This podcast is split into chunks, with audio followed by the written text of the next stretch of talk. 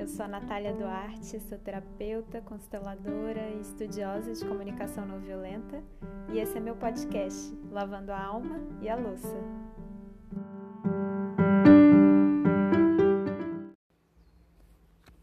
Ei, gente, tudo bom? É, o tema de hoje eu vou ter que me virar aqui para fazer caber num podcast, porque é muita coisa que eu tenho para falar sobre isso. É, eu resolvi falar sobre relacionamento amoroso é, por causa da sugestão de um amigo e aí me dei conta que eu nunca tinha falado sobre isso assim, né, de forma mais profunda e específica aqui no podcast. Então eu vou tentar falar é, tanto para pessoas que querem se relacionar amorosamente, profundamente e não conseguem, não tá rolando, quanto para pessoas que já estão em relacionamentos e que, enfim, querem tornar eles mais saudáveis, né? Ou de alguma forma tão insatisfeitas, enfim. É muita coisa, né? Pretencioso, mas vamos lá, vamos tentar. É, bom, eu vou começar então falando sobre a, as, esse grupo, né, de que, que tem dificuldade de se relacionar, assim, de ou de encontrar uma pessoa, ou de, enfim, lidar com as emoções que vêm à tona quando começa a se relacionar com alguém. É, porque eu né, estive nesse lugar por muito tempo e aprendi muita coisa. Então, eu posso falar com bastante conhecimento de causa, assim. É, é, é muito comum, né, ouvir é, as, as famosas crenças limitantes, né, sobre relacionamento. É, ouvir, por exemplo, que ah, é, homem nenhum presta, ou mulher nenhuma presta, ou mulher nenhuma não sei o quê, ou homem nenhum não sei o quê.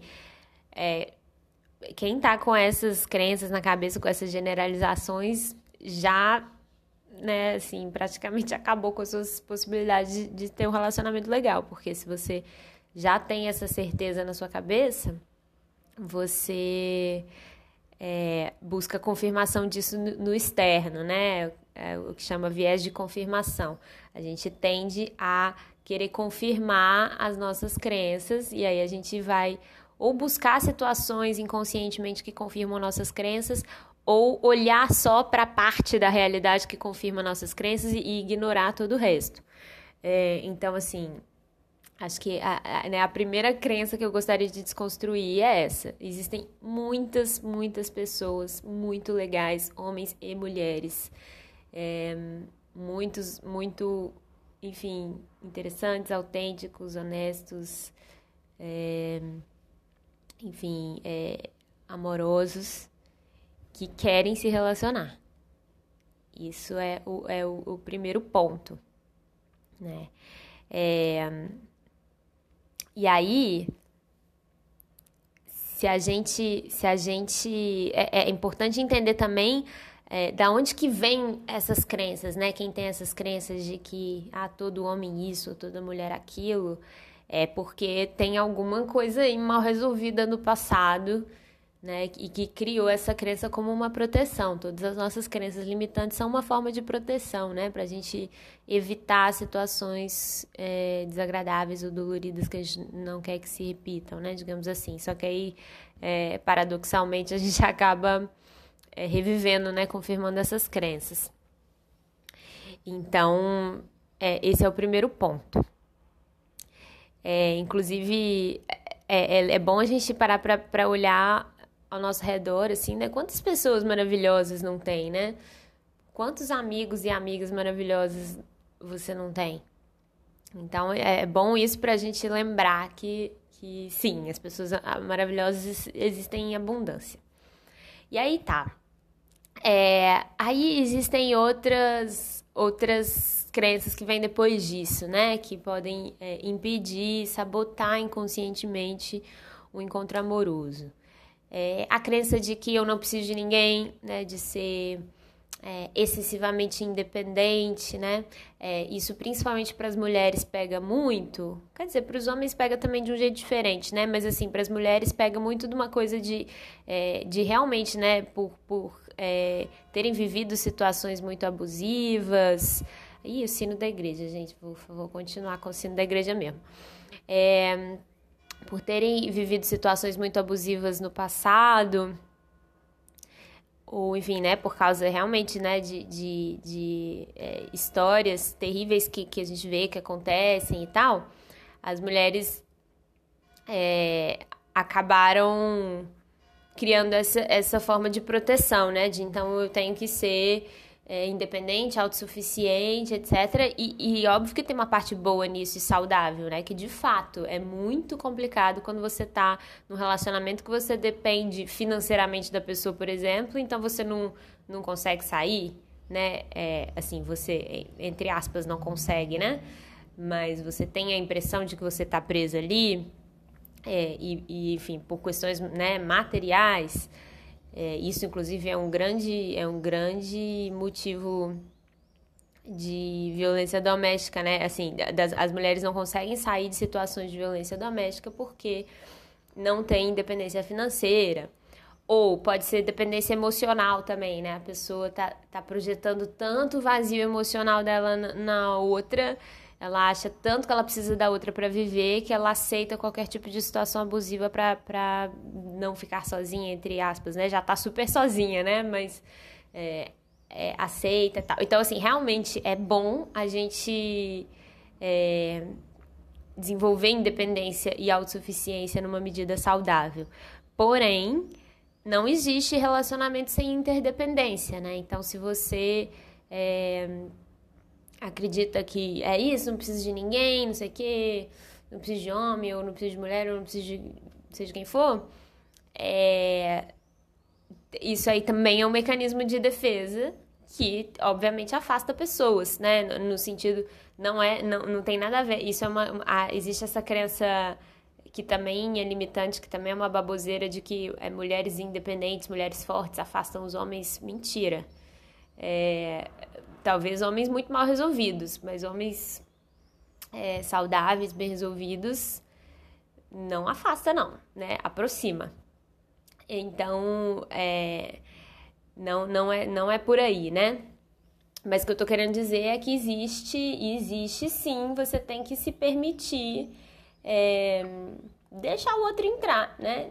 Se você tá ali autossuficiente demais e ninguém pode fazer nada por você e você não confia em ninguém para te apoiar ou qualquer coisa do tipo, é, isso também vai, vai te afastar, né? De relacionamentos. É, outra crença, vou perder minha liberdade. Essa aí, ih, dá pano pra manga essa aí. Eu já, eu já, assim, me, me deparei muito com essa, com essa crença em mim. É, trabalhei muito ela. E e aí tem, tem várias coisas eh, legais eh, que, que a gente pode pensar a partir dessa crença, né? De, ah, se eu, se eu tiver um relacionamento, eu vou perder minha liberdade. Bom, primeiro que um, depende, depende do que você chama de, de liberdade, depende do relacionamento, né? É, eu tô falando, depende do que você chama de, de liberdade, porque realmente existem muitas coisas que podem ser chamadas de liberdade, né? E e não necessariamente você está numa relação profunda, inclusive monogâmica, tira sua liberdade. Você está fazendo uma escolha de nutrir aquilo ali em detrimento de outras coisas que você poderia fazer, né? A gente está sempre se deparando com escolhas e quando a gente faz uma escolha, a gente abre mão de uma coisa. Liberdade é isso, né? Liberdade não é ter tudo. É, inclusive, é, tem um canal agora que eu tô apaixonada que, que chama Flor e Manu, que é da Maria Flor e o companheiro dela, que, que, que ele é, é filósofo, psicanalista, enfim. E aí eles falam muito sobre, sobre relacionamento. Eu, eu, recomendo muito ver os vídeos, são, são muito legais. E, e o Manu, é, ele, ele fala sobre liberdade, ele fala isso. Ele fala assim, essa, essa ideia de liberdade é uma ilusão. De que a gente, de fato... É, tem liberdade e que a gente vai perder essa liberdade. A gente está sempre condicionado a uma cultura, a, a certos padrões, a, a enfim, é, nossa família, né? tem, tem uma série de coisas ali que está sempre de alguma forma limitando é, ou moldando, né, mais do que limitando, moldando a nossa perspectiva de vida e nossa área de ação. É, e, e é claro, é aquilo que, que eu já falei também aqui em outro episódio, de que à medida que a gente vai tomando mais consciência desses padrões que nos limitam, a gente vai ganhando mais livre-arbítrio, ganhando mais possibilidades de escolha, de liberdade, né? Mas é, é isso, assim, é bom entender que, na verdade, é, não tem isso, né? De, é, assim, eu acho essa perspectiva interessante, né? De falar que não existe essa liberdade total do jeito que a gente gosta de idealizar que existe.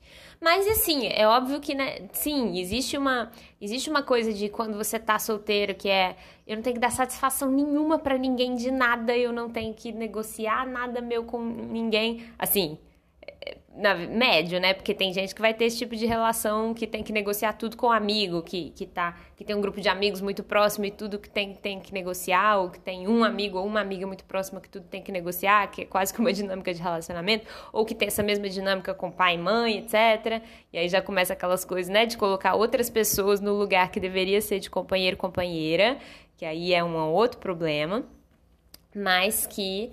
É vamos vamos partir aí do, do, do pressuposto de que é, quando a pessoa está solteira, ela está podendo fazer o que, o que ela quer, né? Dentro dessas limitações.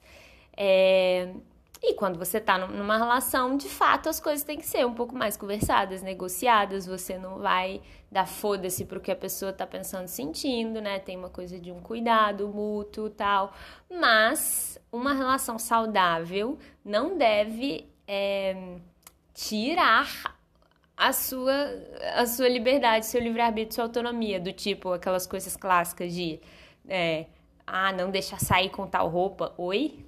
né? Precisa nem falar que isso é um absurdo. Ou não, não deixar. Não, tem ideia de deixar. Quem não quem eh, deixa ou não deixa, permite ou não permite é pai e mãe, e só quando a gente é criança. Então, se você é adulto, já não, já não se aplica. Ninguém pode deixar ou não deixar, permitir ou não permitir nada na sua vida. Você que permite ou não permite que pessoas te tratem assim, né? É, consciente ou inconscientemente. Mas, enfim, então, é, né, coisa, ou, ou aquela coisa de, de ah, não, não pode sair para tal lugar e tal. É, tu, tudo isso, né, assim, um relacionamento saudável é um relacionamento que as duas pessoas sentam, conversam e entendem quais são as necessidades de cada uma, quais são os limites de cada uma. Às vezes, sim, você precisa fazer concessão, mas você faz por escolha, por entender que aquela, que aquela relação é importante e que talvez aquilo que você esteja querendo fazer não é tão importante assim é, para você e, e, você pode ceder naquele ponto. Mas quando for uma coisa muito importante, quando for um sonho da sua vida, quando for uma coisa muito vital, importante para você, você vai e faz. E, e, o outro que lide com a frustração, né? Claro, a gente conversa, resolve tal, mas é, né, tem essa coisa de, de entender que, a, que as emoções do outro não são minha responsabilidade e vice-versa.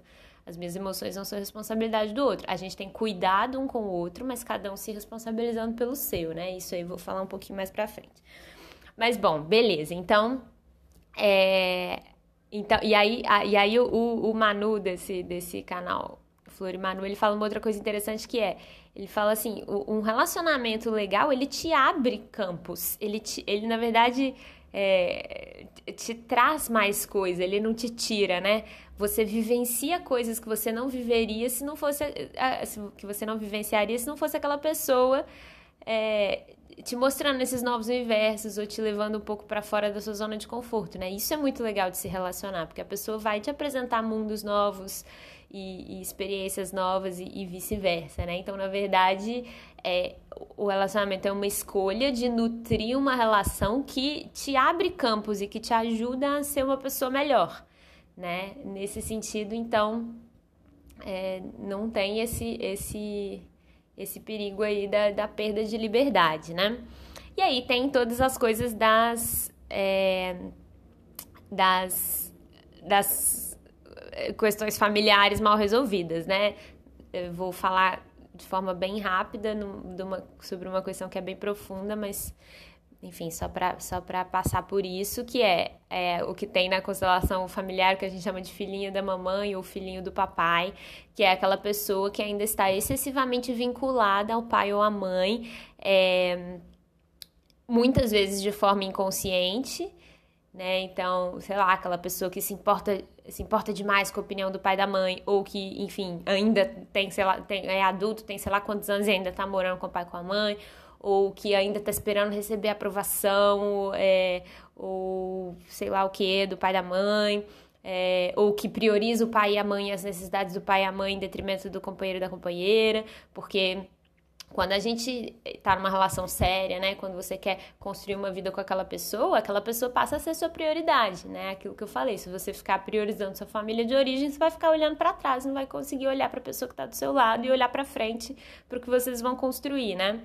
Então, isso aí é uma coisa que tem que, que olhar profundamente também. E aí, esse, o que a gente chama de casamentos inconscientes com pai e mãe, né? Que é quando o pai e a mãe estão no lugar de companheiro ou companheira e aí ocupam esse lugar e, e a pessoa, uma, uma pessoa de fato que poderia estar ocupando esse lugar, né, para ter uma relação saudável, não está. É... Ah, enfim, poderia falar muito disso, mas como eu tô querendo aqui fazer um apanhadão geral, não vou entrar muito. Beleza, então assim, acho que já deu para entender, né? Que, que se a gente não tá se relacionando e eu já estive muito nesse lugar de achar que eu queria me relacionar ou que eu estava aberta, mas na verdade eu estava atraindo pessoas indisponíveis. E aí eu fui entendendo que eu, em algum lugar, eu também estava indisponível e fui trabalhando e liberando essas indisponibilidades em mim, né?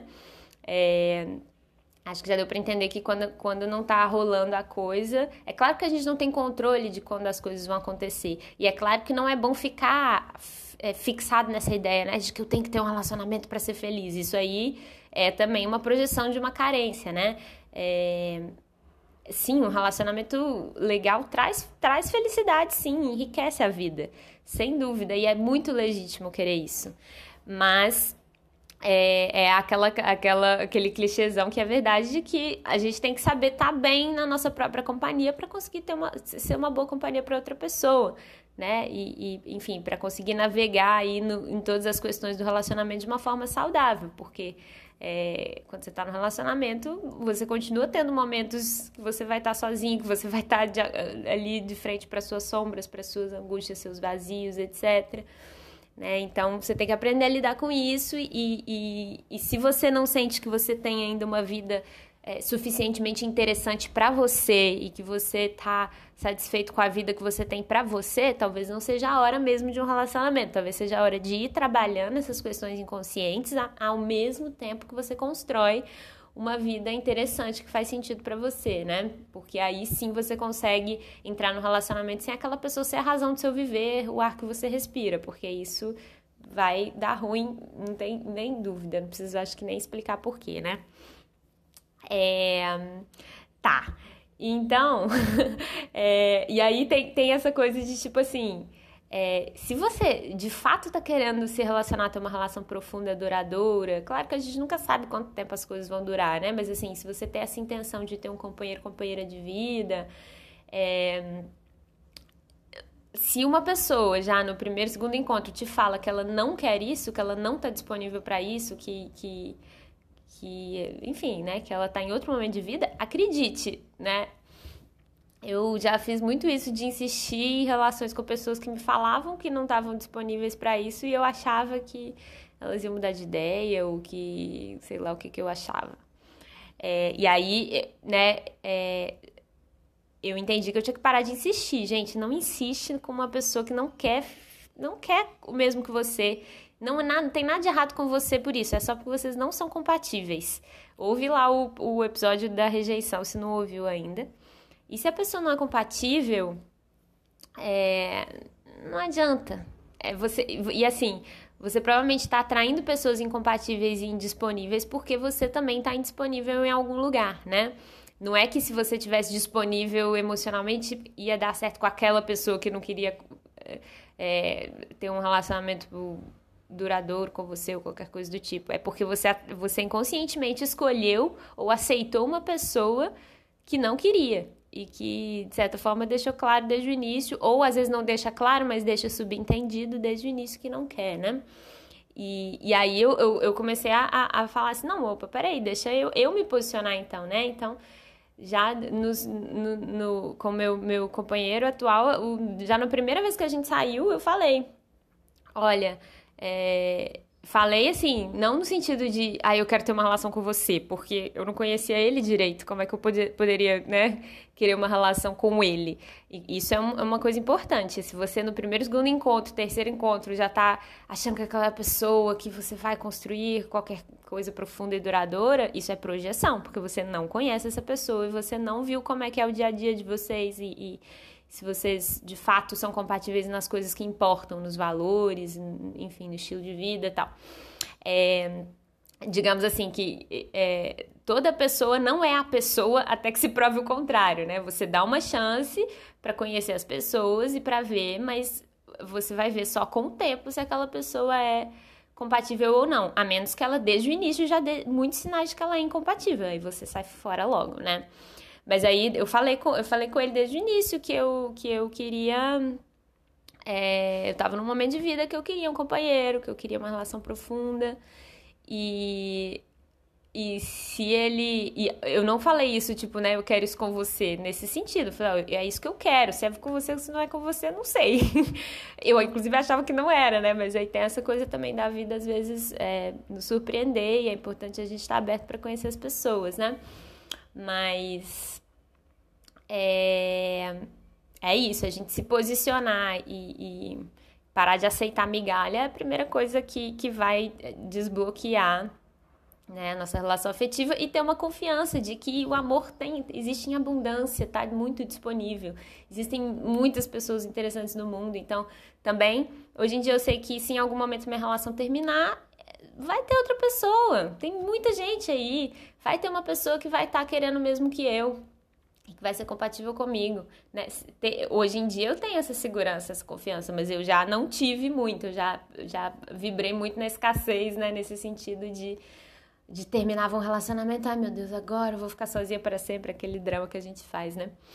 É, nossa, já tá, já tá quase no fim do episódio e eu só falei sobre as pessoas que querem ter relacionamentos e não conseguem, né? Vou falar um pouquinho, não vou aprofundar, mas vou falar um pouquinho sobre, bom, quando. Tá, beleza, então a gente já tá num relacionamento. Como é que, como é que faz pra dinâmica ser saudável, né? Assim, a minha resposta mais curta seria comunicação, uma boa comunicação. É, aliás, duas coisas. Um é você você bancar ser responsável pelos seus sentimentos, isso é difícil, porque a tendência a culpar o outro, a se vitimizar, a querer que o outro supra nossos vazios, etc., é muito grande. Então, é, é aquela coisa da criança, né? Lembrando do episódio ali da criança, é cada um cuidando da sua criança. E aí também não queira cuidar da criança do outro, porque tem muita gente que vira terapeuta do companheiro da companheira, ou mãe, né, do companheiro da companheira, que aí é complicado esse negócio. Então, assim, é lembra que você, tá, você é uma pessoa adulta que está cuidando da sua criança, e a outra pessoa é uma pessoa adulta que também é responsabilidade dela cuidar da criança dela. A gente vai se apoiar? Vai. A gente vai acolher é, as emoções, as, as, as dores do outro?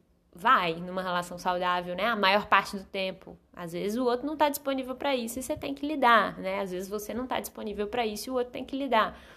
Mas é, beleza, assim, esse é o primeiro ponto, né? Autoresponsabilidade é, emocional e responsabilidade afetiva com o outro no sentido de ter cuidado, né, com o outro, de ter, de ter é, responsabilidade de, inclusive, de comunicar as coisas, né? Porque o outro não tem bola de cristal. Então, você tem que comunicar seus limites, tem que comunicar suas necessidades, tem que comunicar suas emoções e tem que estar disposto a ouvir de verdade, né? Ouvir de verdade também quais são os limites do outro, quais são as necessidades do outro, quais são as, emo as emoções do outro.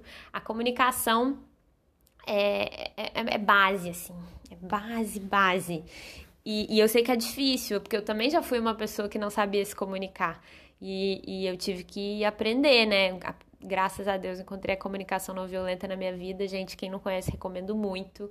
Eu, inclusive, tenho muito material é, gratuito que eu posso mandar, quem quiser me mandar mensagem. E aí eu falo muito disso lá no Instagram também. É, hoje em dia tem muita gente falando sobre comunicação não violenta, tenho amigas maravilhosas que conduzem grupos de prática de comunicação não violenta. Então, assim, se, se alguém quiser aprofundar nisso, é, me fala que, que eu, eu mostro o caminho. Mas a comunicação não violenta me ajudou demais. E é assim, é um aprendizado intenso, é um autoconhecimento intenso, é uma prática intensa para conseguir né, sair daquele padrão de não conseguir falar das necessidades, de não conseguir falar dos limites e de também de culpar o outro, etc. Tudo isso, né, a comunicação não violenta ajuda a, a lidar melhor, né? A gente, a gente é aquela coisa, não é perfeito. Relação saudável não é relação perfeita, gente.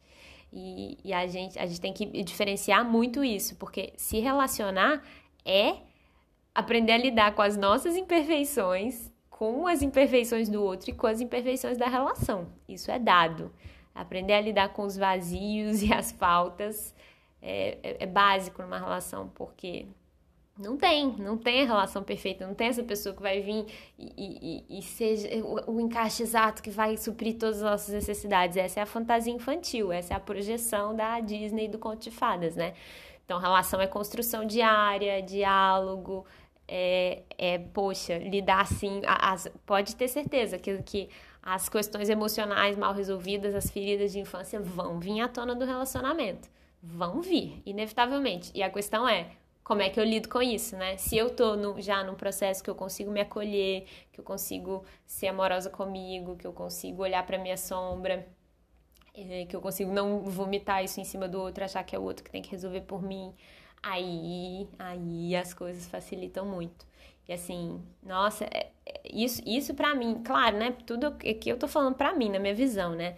Para mim, um relacionamento que não tenha muita conversa não tem, não tem condição de eu estar, assim, né? Se, é, assim, se meu companheiro não fosse uma pessoa que também tem muita disposição de conversar as coisas, não, não teria jeito. Né? Para mim, isso é um valor básico. E isso é importante também. Conheça seus valores básicos né? Porque muitas vezes as pessoas vão, vão ser diferentes em coisas que são superficiais, mas os valores básicos, a, a coisa ali profunda, precisa, precisa ser comum, né? É, se, se uma pessoa precisa muito de conversar sobre as emoções e a outra odeia, não, tem condição, né?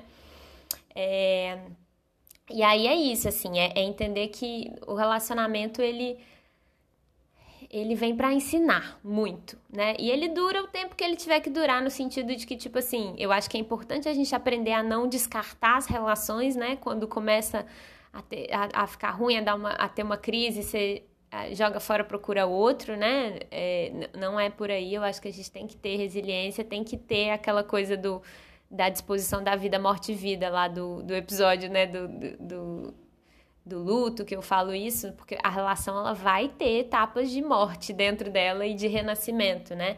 Então, na verdade, você vai terminar com a pessoa que você tá várias vezes, né? É, talvez não oficialmente, mas internamente sim, para conseguir é, começar um outro processo, para conseguir né, é, desenvolver novas dinâmicas. Então, tá disposto a lidar com a vida, morte e vida e entender que em alguma hora essa relação vai acabar seja por término mesmo, ou seja porque um dos dois vai morrer em algum momento, isso é uma disposição importante também, né? Porque eu acho que o medo do fim, o medo do luto é algo que também nos trava de nos abrir para um amor de verdade, né? No sentido de um amor profundo, duradouro. E amor tem muito a ver com a aceitação do outro como ele é né? É, com a gente se sentir aceito e amado como a gente é e aceitar e amar o outro como, gente, como o outro é. Isso é difícil pra caramba, porque a gente tá sempre tentando mudar o outro e tá sempre se sentindo meio não aceito também.